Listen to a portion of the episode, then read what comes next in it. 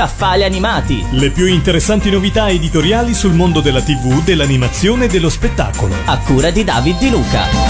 Bentrovati a questa nuova puntata di Scaffali Animati. Le serie TV si sono imposte come forma d'arte capace di sfidare il cinema sul suo stesso terreno, ovvero quello della narrazione attraverso immagini e suoni.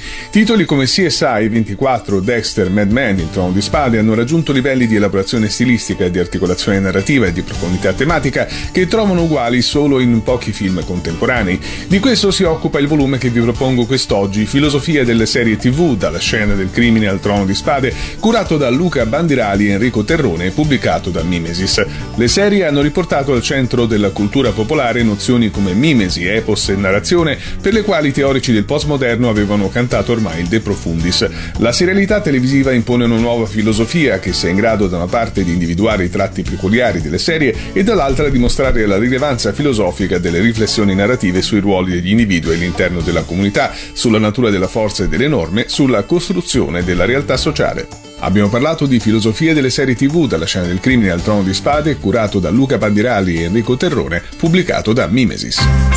Scaffali animati. Le più interessanti novità editoriali sul mondo della TV, dell'animazione e dello spettacolo. A cura di David Di Luca.